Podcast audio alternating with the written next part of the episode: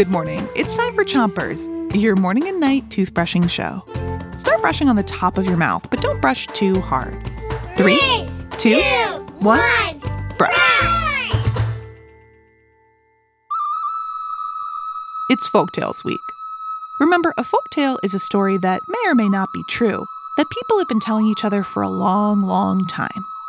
Today's story is a Wabanaki story. The Wabanaki are a group of people who live in states like Maine in the United States and provinces like New Brunswick in Canada. But the Wabanaki people lived in those places a long time before they were called the United States or Canada.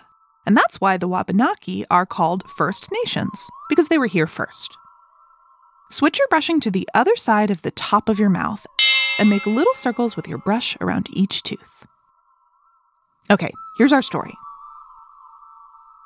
There once was a very powerful man named Glooskub. Glooskub could do anything. Glooskub had defeated powerful ice giants with magical powers. Glooskub had defeated very clever witches. Glooskub had defeated a very wicked night spirit. And that's not even counting the other fiends and goblins and bad guys. Switch your brushing to the bottom of your mouth and brush the inside, the outside, and the chewing side of each tooth.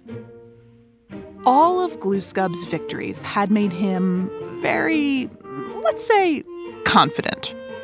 Glooskub loved to boast and brag. He would tell anyone who would listen about his accomplishments. He'd say, I've defeated so many giants and witches and spirits and goblins and fiends and bad guys, nothing can beat me. Or he'd say, Oh, I'm so bored. There's nothing left for me to defeat. Switch your brushing to the other side of the bottom of your mouth. Then keep on brushing. One day, as Glooskub was bragging to an old woman, she gave him a skeptical look. She didn't believe his bragging.